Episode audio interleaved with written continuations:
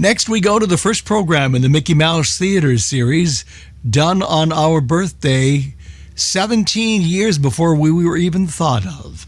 As we go back to the Mickey Mouse Theater program number one, January 2nd, 1938.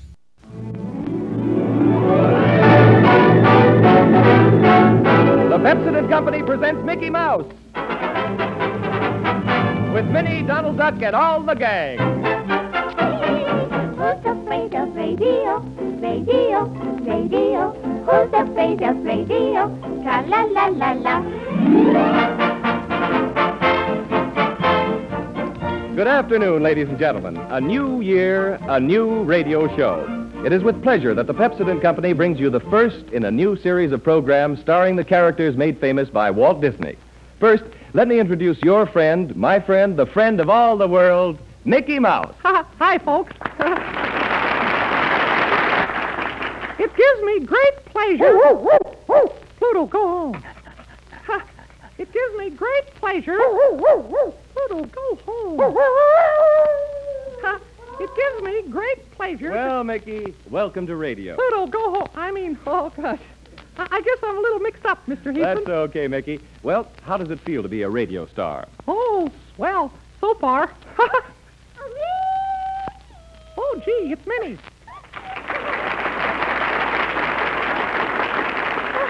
How do you do, everybody? Here's a, here's a big bunch of flowers somebody sent you. Oh, my.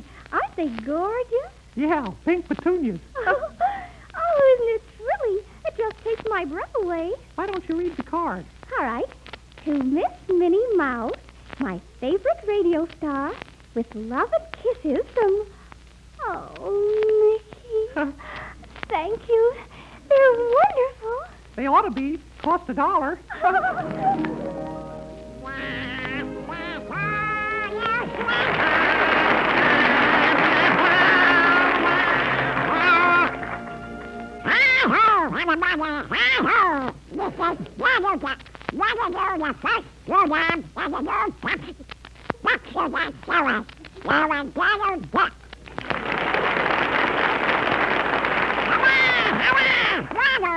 Well, that was a splendid entrance, Donald.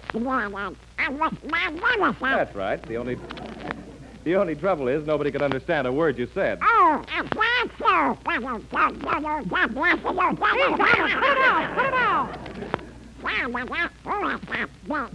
Huh, that big stiff is Mr. Easton, our announcer.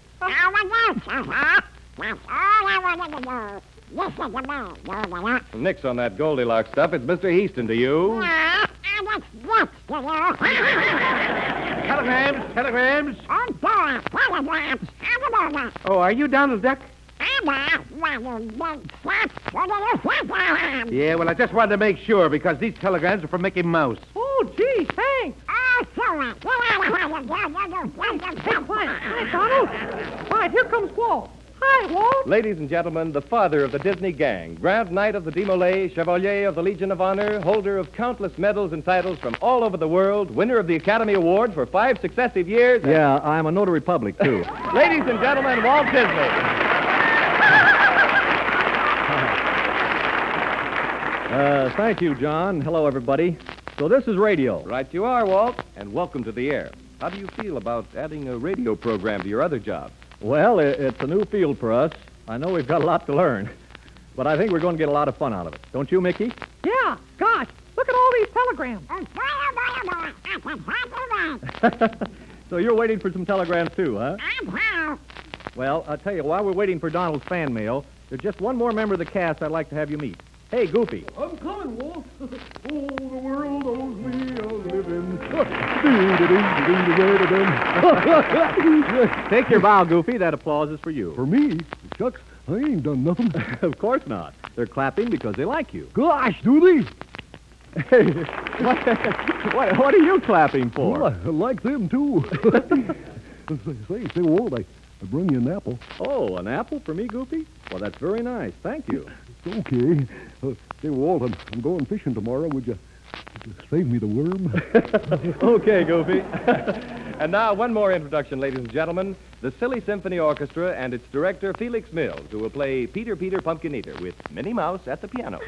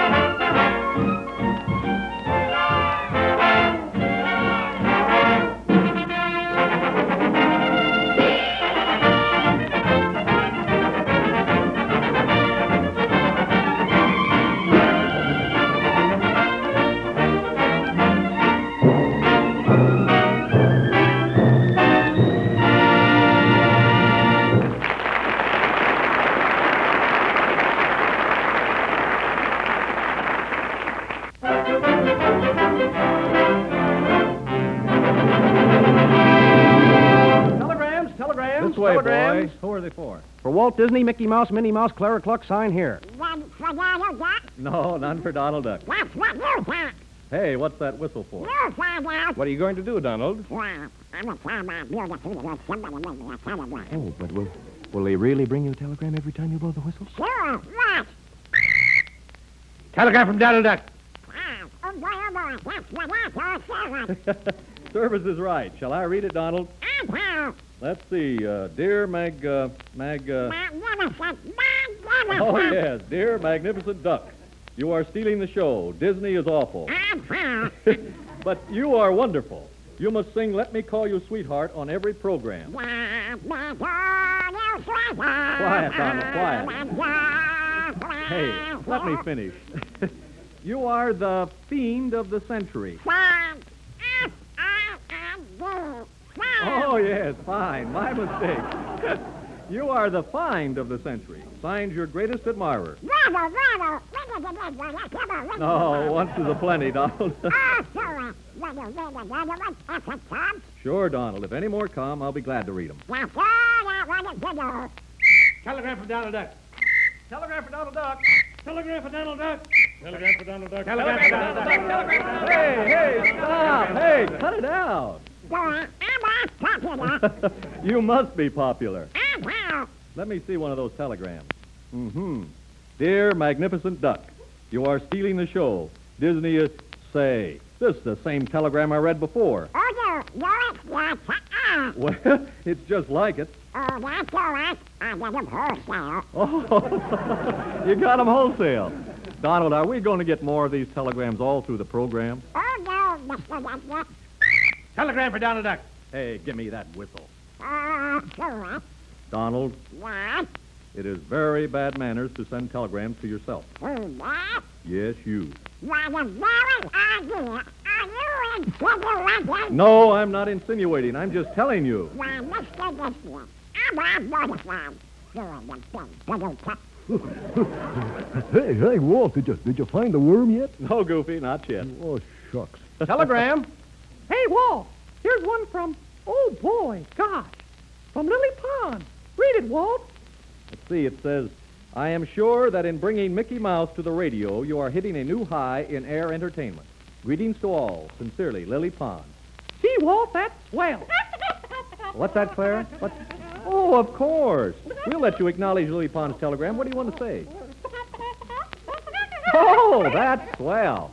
Ladies and gentlemen, as a tribute to Lily Pons, Madam Clara Cluck, our barnyard nightingale, will sing the hit tune from the opera Lakmé.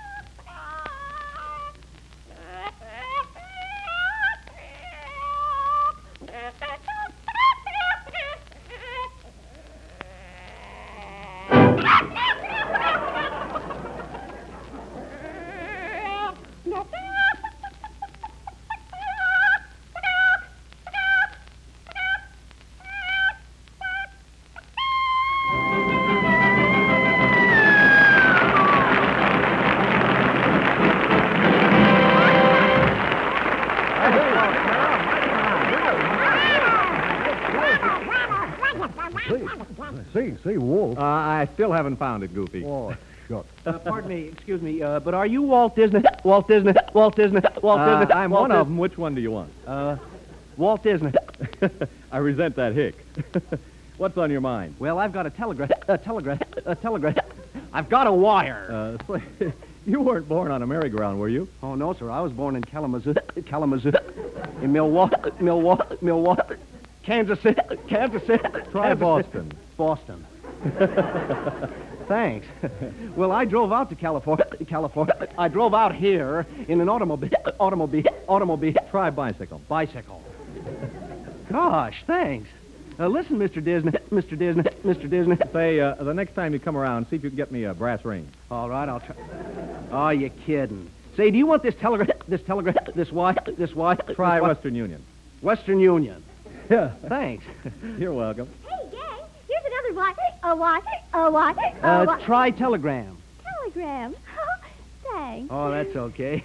I sometimes have the same trouble myself, myself, myself, myself.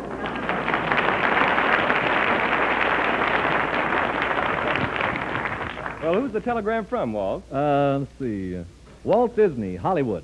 Don't forget to plug Snow White and the Seven Dwarfs. Signed Walt Disney. That's just a memorandum. huh? For me, thanks. John Heaston, Mickey Mouse program. Every time Disney plugs Snow White, you say Pepsodent. It's in our contract, signed the sponsor. Uh, you mean every time I say Snow White? Pepsodent. But, John, uh, I wasn't even going to mention Snow White. Pepsodent. Snow White. Pepsodent. Snowsodent. Pepsi White. I mean, Snow White. No white. Pepsodent. No white. Pepsodent. Let's throw the whole thing up. For once, the duck is right. Not here, Doc. Tonight, Mickey Mouse presents from Walt Disney's Snow White and the Seven Dwarfs a miraculous gadget known as the Magic Mirror. It sees all, knows all. It can take us back into the past to any time or any place. Mickey and Goofy are carrying the precious mirror over to the microphone. Here they are. If you do. Now, wait a minute. Well, here it is. Look. The magic mirror in person. What do you think of it? Oh, well, it looks just like a kind of No, uh, but wait now, wait, wait till it starts pronouncing the magic words, and you see the green vapor starting to fill the glass, and a mask-like face without eyes appears. Mickey, give us the incantation. Slave in the magic mirror, come from the farther space. On wind and flame I summon thee. Speak, reveal thy face.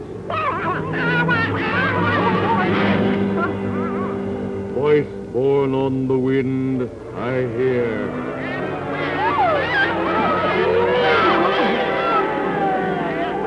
I come. I am thy slave, O master. Speak thy will, and it shall be done.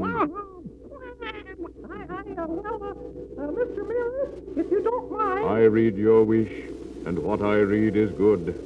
Step through the mirror. Follow me to Sherwood Forest and to Robin Hood. Hey, he guessed it. Ha ha Come through the mirror. Follow me. I'll go first. Hey, I'm through the mirror. Come on. Oh, Mickey, wait for me. Sure, you're going if I have to show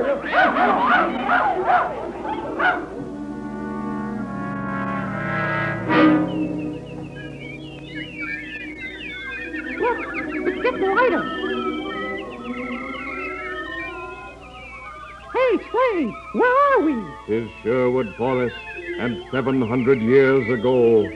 Remember, only five minutes dare you stay. Yeah, yeah, but... Five minutes, or forever must you dwell in Sherwood Forest. Farewell.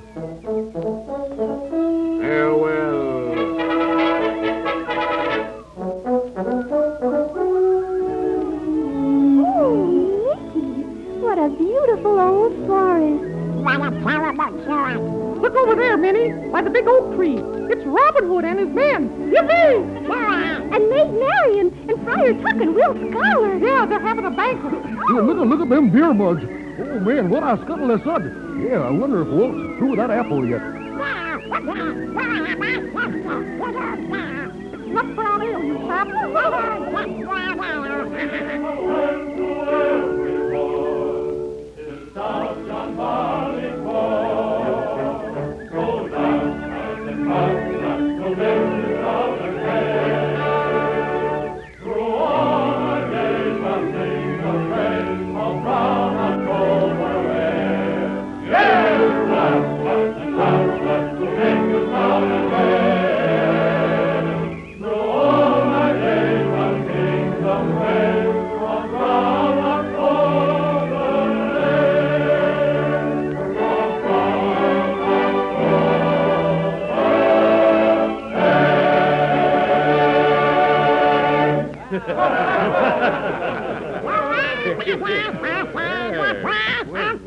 What's this gathering way? Why, a duck that sings. What make you of this miracle, Friar? By St. Swithin, Robin, the tale is bewitched. Hi, everybody. Hope we're not butting in. You're welcome, my little friends. Welcome to the wedding feast of Robin Hood and Maid Marian. Oh, thanks. Congratulations. Happy return. Beat my gang. And to what magic do we owe these blessings in strange disguise? Tis all done with mirrors, saith the duck. Pardon me, my fine feathered friend, but does your voice ever bother you? Well, it bothers me.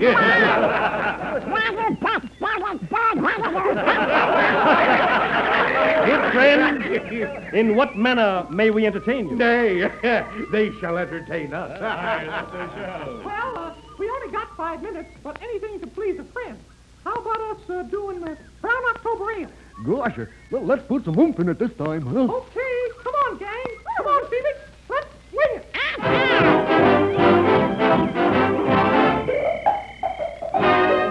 Oh, what is?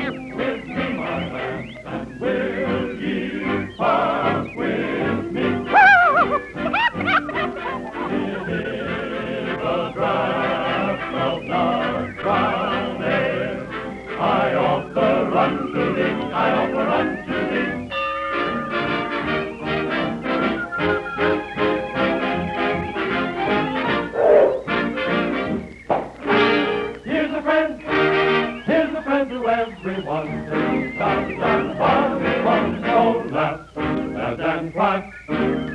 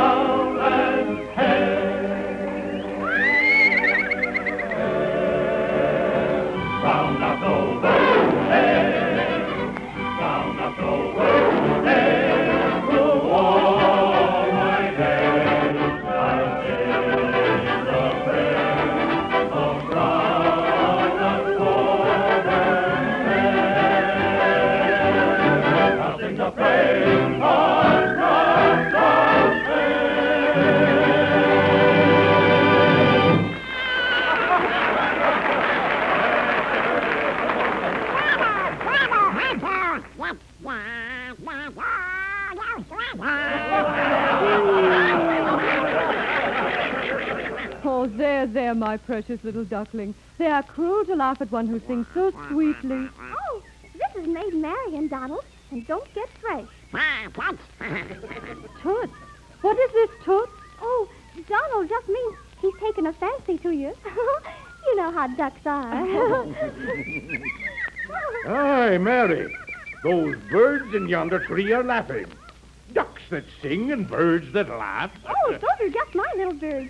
They came with us all the way. Yeah, Minnie taught him to sing just like a regular choir. Aye, Maid Marian, even the birds shall celebrate our wedding day. If this great oak be our altar, what more fitting than that birds shall be our chorus? Oh, come on now. Sing pretty. Oh, come on. Fly down to Minnie. this little one is my Josephine. Hello, Josephine. And this is Mildred. Oh, now don't be bashful. Say hello. and these are my little neckers, my cooing doves. All right now. Miss will start us out with a ukulele. Ready now?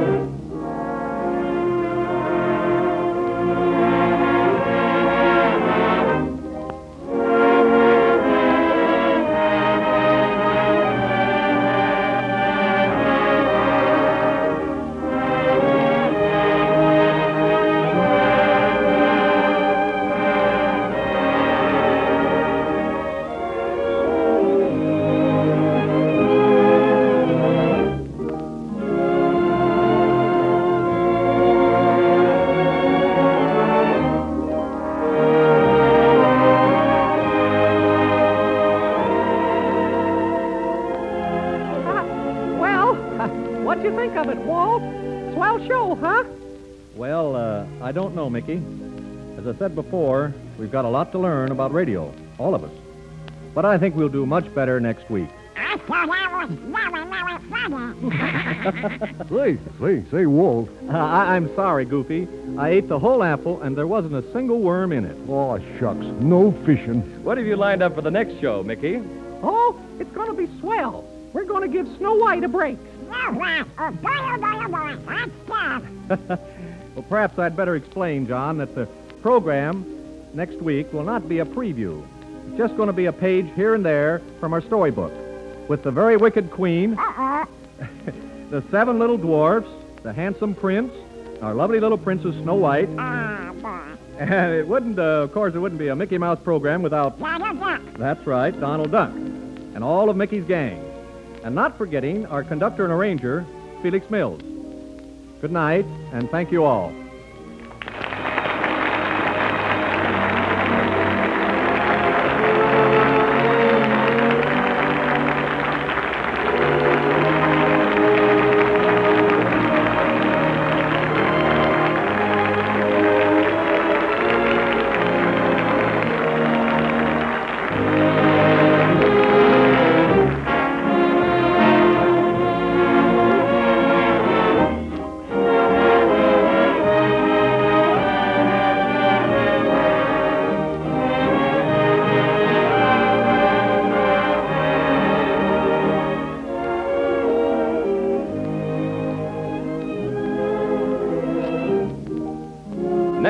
At the same time, Pepsodent will present another half hour of fun with the Walt Disney Family and the Silly Symphony Orchestra, directed by Felix Mills. More characters, more melodies, more surprises. Let's make it a date right now. Next Sunday at the same time.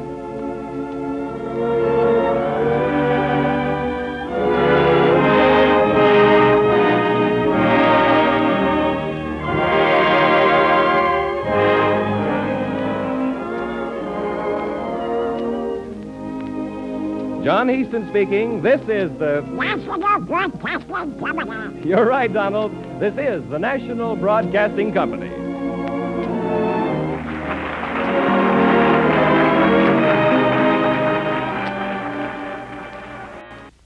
The Mickey Mouse Theater, the very first program in the series of 20 from January 2nd, 1938. And I think all of them exist, except, well, the other one does exist. It's just not in general circulation.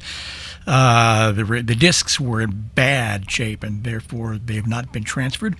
But the Walt Disney Company uh, has pretty much everything in the archives, so they have a copy of this somewhere. Um, but uh, I'd love to get somebody uh, from the archives on here to talk about some of the Disney memorabilia. We might try and do that before too much longer this year. We'll see how it goes. On we go now to a show called Little Old Hollywood. I'm not as familiar with this show at all. Walt Disney was the guest. We'll listen to it now from December 12, 1939.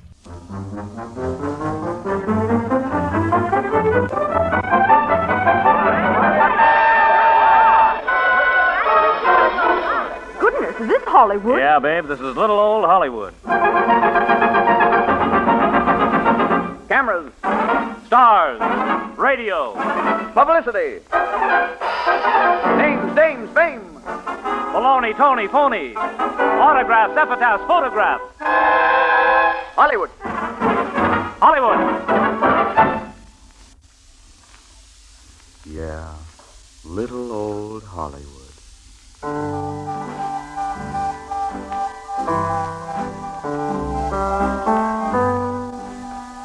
Little Old Hollywood. The National Broadcasting Company presents this show direct from Hollywood's Radio City. Sunset and Vine, the crossroads of the show world, featuring Hollywood's oldest young actor, Ben Alexander. The slap happy comedy serial, Two Happy People. The recent Benny Goodman vocalist, Martha Tilton.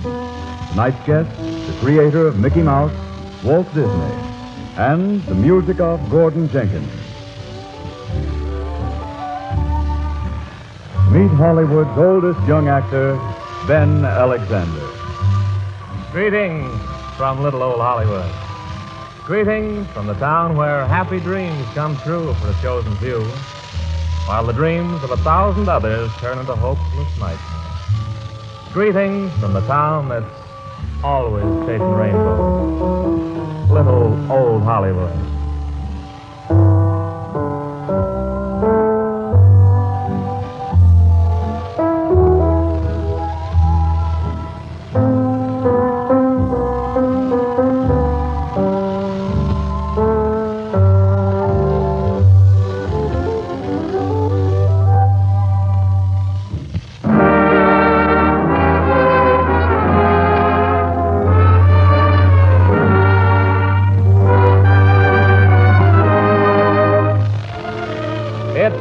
Music you're hearing right now. New music on the air. It's from Gordon Jenkins' series of original compositions, Impressions of Hollywood. And this week's tone poem is entitled Walt Disney and Mickey Mouse. Presently, the entire selection will be performed. But now, we open our show with another of those fabulous stories taken from the big book about little old Hollywood. A story that's true. True because it happened. We shall call it The Splinter of Glass. It's the amazing story of a hideous accident that sent an Indiana girl into a Hollywood emergency hospital. Back home in Indiana, everyone said Jane Peters was pretty and that she had talent. And she was pretty. But when she came to Hollywood, it was a different story. The motion picture camera is as unpredictable as a day in spring. It plays strange tricks. It distorts, exaggerates, enlarges, reduces, complements, and distracts. When Jane Peters was given her first screen test, the camera played mean tricks. The report came back to her, not suitable for pictures. But why, she asked. They told her frankly, Jane, it's your upper lip. The camera makes it seem too long. There was nothing that could be done. That was it. Next evening, she had a date. After the picture show, she and her boyfriend were driving home. As they rounded a corner, an approaching car came at them. They couldn't get out of the way.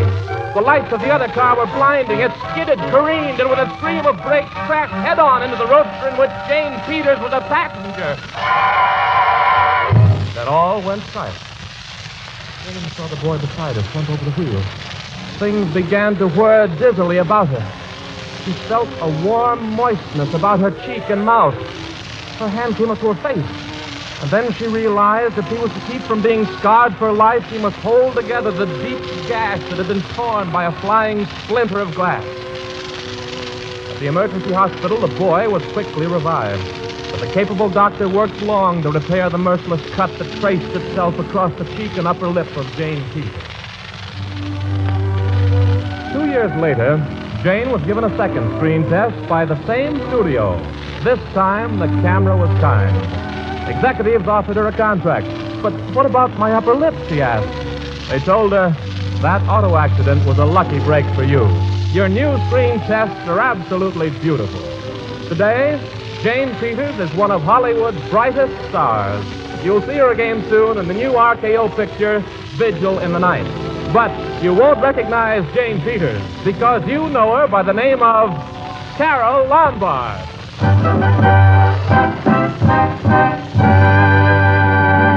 It's true, true, because it happened.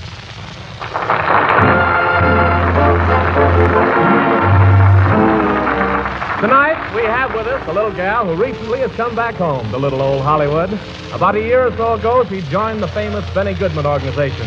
Since then, she's been killing the people. Tonight, Martha Tilton is going to give us an uptown version of a song that was a hit back in 1907. Red Wings. Kick out with that stuff, Martha Tilton.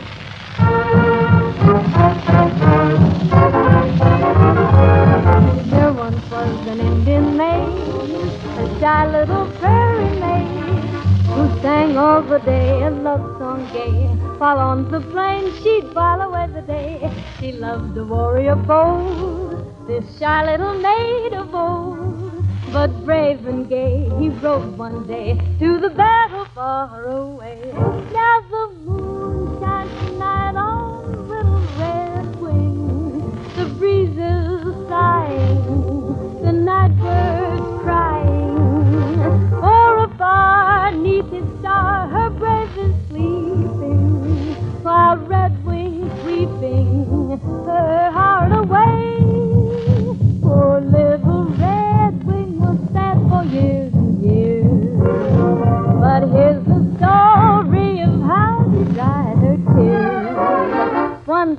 heard a band playing Dixieland swing. And in a little while, Red Wing started to swing. You see, she just couldn't help it. She had to join the band. Now every night you can hear her cutting up a blanket, and it's really grand.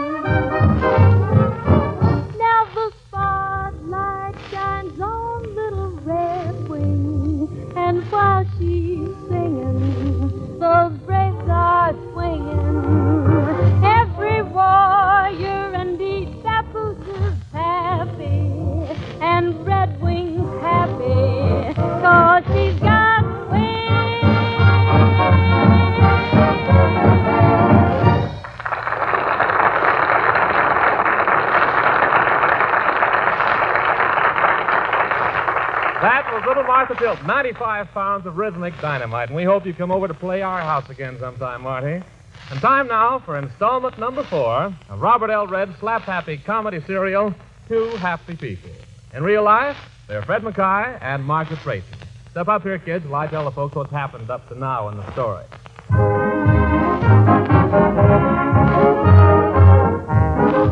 Two happy people. The boy, Harvey Doubleday, the girl, Brooke Stewart. On a transcontinental train going east, they meet. They fall in love, but disaster befell Harvey Doubleday. Dressed only in slippers, bathrobe, and pajamas, Harvey spends an evening playing bridge in the next car with Brooke and her mother. While they play, Harvey's car, which is going to New York, is dropped off. All his clothing and personal belongings are gone. He befriends a Mr. Belaski who lends him temporary wardrobe. He looks so ridiculous that he and Brooke quarrel. It is now later that same afternoon. Brooke and her mother sit in their compartment talking.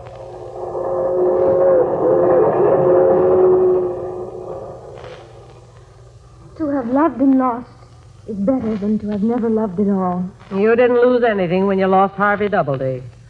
Millie Hargis used to say, to have loved and lost is better than to have never had a fur coat at all. What did she mean, Mother? Millie Hargis was nothing but a little gold digger. I love the men. I just couldn't be a gold digger. Hmm. You'd certainly wear out your shovel before you ever got any gold out of Harvey Doubleday. I I think I detest Harvey Doubleday. Well, you should. And if you don't quit dreaming about him, I'm going to take you off this train at the first stop. I'm going to get you away from that apple knocker. That, Mother, you can never do. You can't fight destiny. Fate has crossed my path with Harvey. You mean double crossed it. Maybe I don't detest him at all. I, I think I'll just let him worry about me the rest of today, and, and tomorrow, before we get to Omaha, I'll send him a message. You'll do no such thing, Brooke. Oh, but I have to, Mother. My letter will be very dignified and formal. I'll say, um, Dear Harvey. Uh, had you thought of dear sir? Oh, that's too formal. Oh, I, I think I'll just say, um, Dear Harvey, if you wish to apologize to me, meet me in the club car in half an hour. That's what I'll say. Now, who's that? Oh, it's Harvey, Mother. I know it's Harvey. I can tell. I can tell. He's been thinking about me and he's come to apologize. He couldn't stay away any longer. What'll I do? What'll I Well, do? don't answer the door. But I've got to see him, Mother. Here, here, let me put my head on his pillow and, and pretend I'm asleep. You answer the door, Mother. I'll answer it. And I'll give Harvey Doubleday a piece of my mind. All right, Mr. Doubleday, what do you... Oh. Oh, it's you, Mr. Belaski. It's not my brother. I thought it was Harvey. May I come in? or may I not come in, madame? You may not come in. Does that answer your question? Oh, precisely. I take it I'm not welcome. You're not only not welcome, you are most unwelcome. Oh, you confuse me, lady. Uh, would you give me those same lyrics over again, please? Where's Harvey? Be quiet, Brooke. What do you want, Belaski? My task is short. My task is simple. Since you do not care to look upon me as a friend, then you're obliged to consider me as what you introduced me to a messenger. Here, I bring tidings. A letter for you, Miss Stewart, from Mr. Doubleday. Oh, no. No, he shouldn't be sending me a message. I was going to send him one. Do you wish to accept this letter? Or, or shall I destroy it? Oh, no, no, let me have it. Thanks. Since you consider yourself a messenger boy, I must treat you in the traditional manner. Just a second while I get some change out of my bag. Not necessary in the least, madame. Oh, and insist. Here, boy, a ten cent tip. Thank you, madame. Thank you from the bottom of my heart. And now, goodbye, you old bat. Oh, the nerve! Did, did you hear what he called me? An old bat. I'm not old. Please, Mother, don't be so emotional. Oh, back to the old porpoise. As if. Uh, what does Harvey say? I'm opening his letter now. Oh, my very first letter from Harvey. And look at that handwriting. So full of characters. See what the dope says, Brooke. Yes, Mother. Dear Miss Judy, you wish to pass me. Oh! Oh! Why, of all the cross! Well, what does he say? He must be psychic. He must have read my mind. Listen to this, Mother. Hmm? Dear Miss Stewart, if you wish to apologize to me, meet me in the club car in half an hour. You see, Brooke? Brother Rat in person.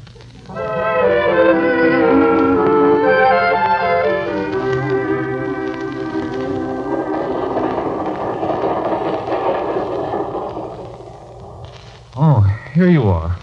You're five minutes late. I said in half an hour. I can be as late as I want to. When I say meet me in half an hour, I mean half an hour. In future, keep your appointments with me promptly.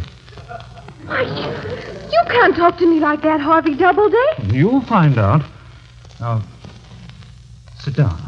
Harvey! I said, sit down. I'll sit down where I please and when I please. You'll sit down here in this chair beside me. And you'll, you'll sit down now. Oh, but, but I didn't know you were like this. So, I mean, so, so masterful. To now, you haven't met the real Harvey Doubleday. Sit down. Yes, Harvey. Now, Now what? now go ahead. Apologize. Apologize? For what? Don't you talk to me like this, Harvey. I, I don't know whether I like it or not. You like it very much. Do I, Harvey? Yeah. No, no, no, no, not yet, Brooke. I didn't mean to laugh then. I'm, I'm sorry. I... All right, now you go ahead and apologize. But, Harvey, I didn't do anything. You're the one who should be apologizing to me. Look, Brooke, I I mean, look here, Brooke. I'll give you one minute to to apologize. I'll time you by my watch. Now, just one minute to apologize. But, Harvey, I've never apologized to a man in all my life. One minute starting right now. Please, Harvey, dear. Please, dear Harvey. Oh, you can't do this to me. You, you mustn't treat me this way. You now have 55 seconds left. It's up to you in this one single minute to settle the fate of our of our private world. Oh, our private world. Oh, Harvey, you say such beautiful things to me. 45 seconds. Time to turn back the hands of your watch. No, I haven't got that kind of an adjustment on this watch. 30 seconds. But, but what can I say, Harvey? Uh, tell me what you want me to say. Didn't you slap my face this morning? Yes, and oh, I'm so sorry. Please forgive me. And didn't you bawl me out in front of a whole car full of passengers just because I was dressed in some funny clothes? These clothes that I had to borrow? I couldn't help it. I did my best.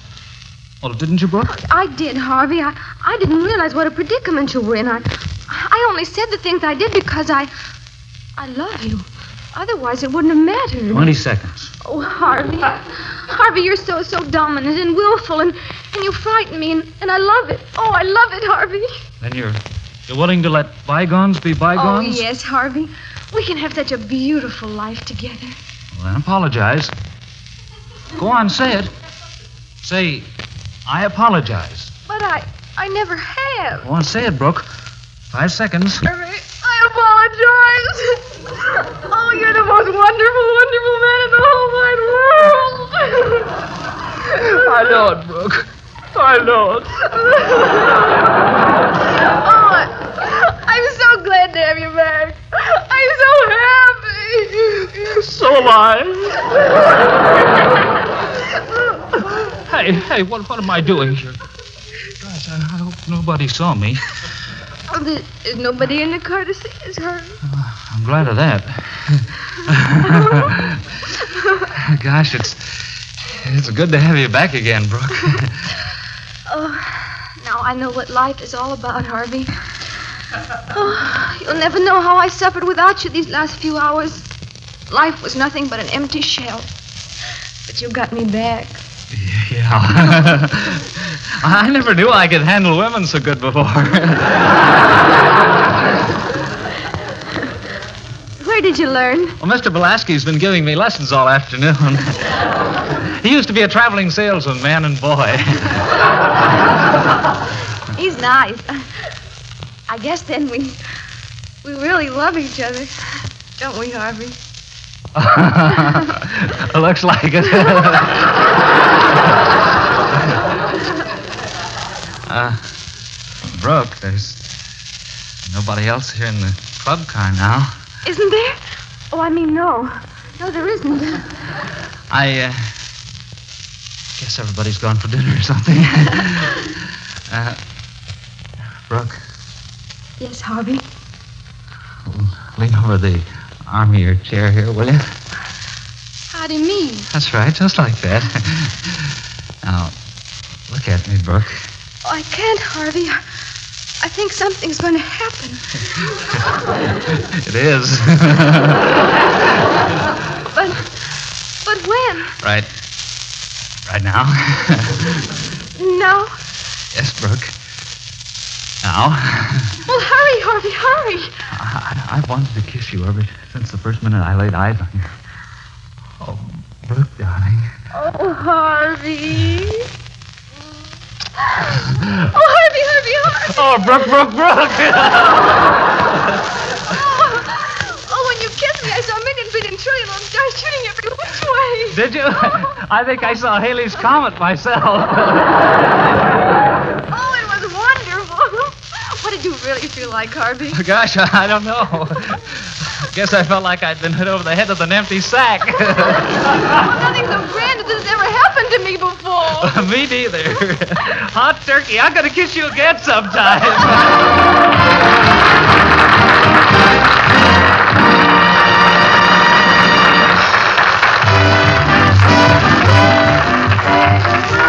Well, it must be fun to be young and a little slap happy like Brooke Stewart and Harvey Doubleday. At least you have to be young to make music like Miss Slug of Rachmaninoff's Prelude in C sharp minor, brought up to tempo and with Sir Gordon Jenkins himself at the keyboard.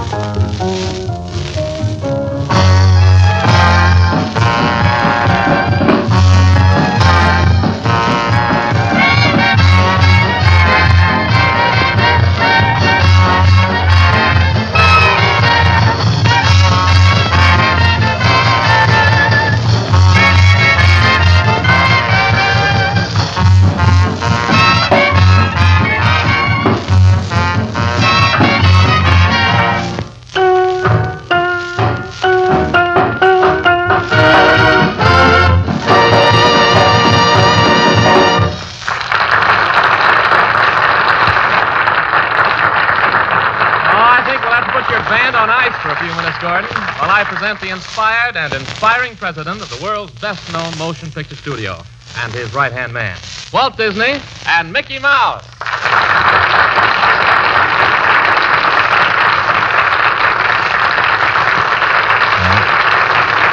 Uh, good evening, everybody. Hi, folks. oh, it's very good of you to take time off to drop in here tonight, Walt. Well, I'm enjoying it. See, it took me 10 minutes to drive over here. I'll be here 10 minutes. 10 minutes to drive back. Well, that's a half hour. That's a real vacation. I bet it is. With all the last minute work on Pinocchio, you must be plumb tuck it out. Ha ha! I'll say we are. Oh, well, what have you got to do with Pinocchio, Mickey? Well, uh, well, you see, uh, that is, I have, uh, uh, Uh, I think what Mickey would say, Ben, if he weren't so modest, is that really he is quite largely responsible for Pinocchio.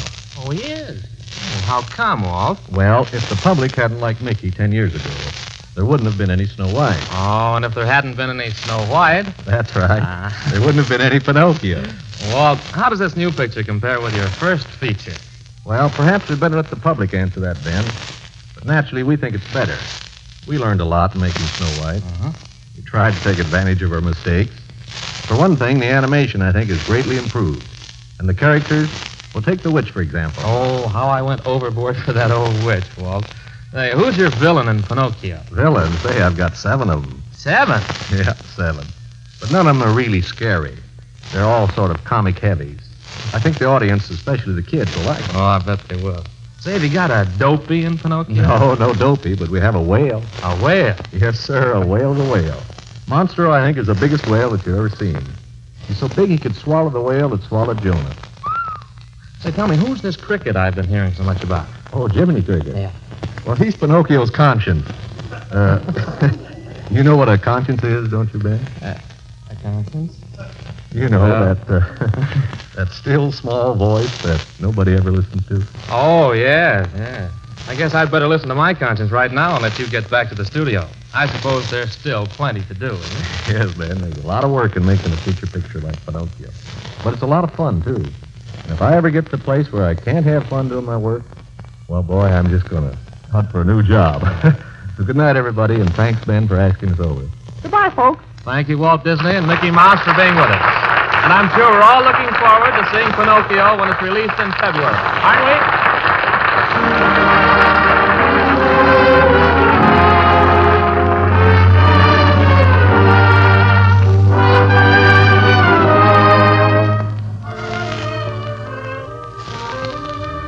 The fourth in a series of impressions of Hollywood composed by Gordon Jenkins. This one tonight, an impression of two Hollywood citizens who have done much to make this world a happier place in which to live Walt Disney and Mickey Mouse.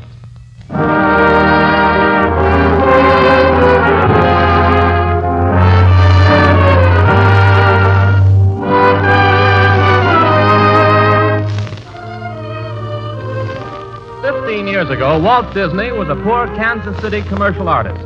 But at nights, home in his garage laboratory, he experimented with animated cartoons. But what for a main character? While he drew and pondered, mice played over his drawing board. One bold little mouse attracted Walt's attention. That was it a lovable mouse Mickey Mouse.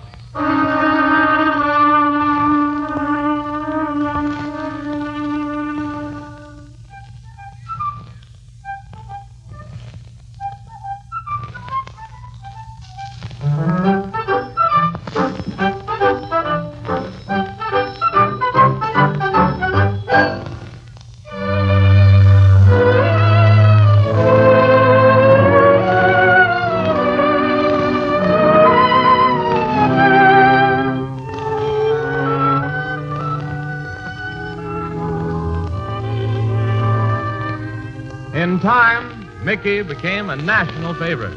His fame spread. Soon the whole world grew to love Mickey Mouse.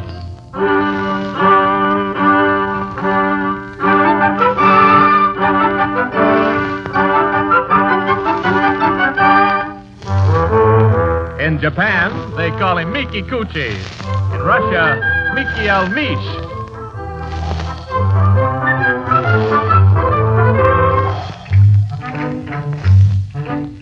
Spanish call him Michael Ratocisto.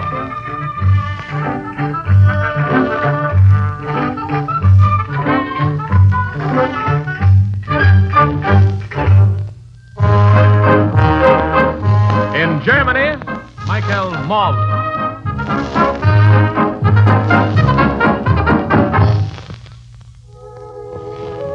While Mickey looked on, Walt started a new venture.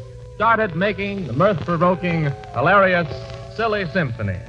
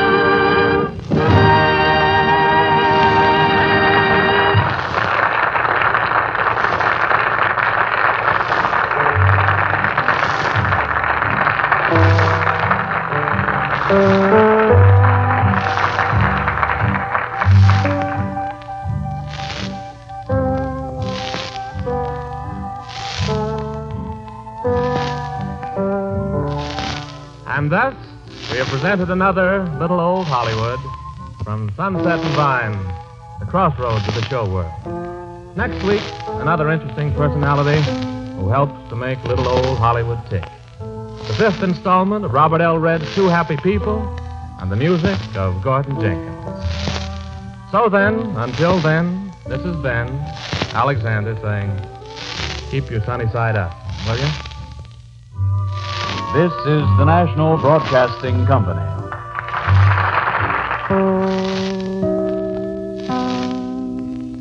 Little Old Hollywood from December 12, 1939. That'll wrap up Disney Part 2 for this week. We will continue with more Disney next week here on same time, same station.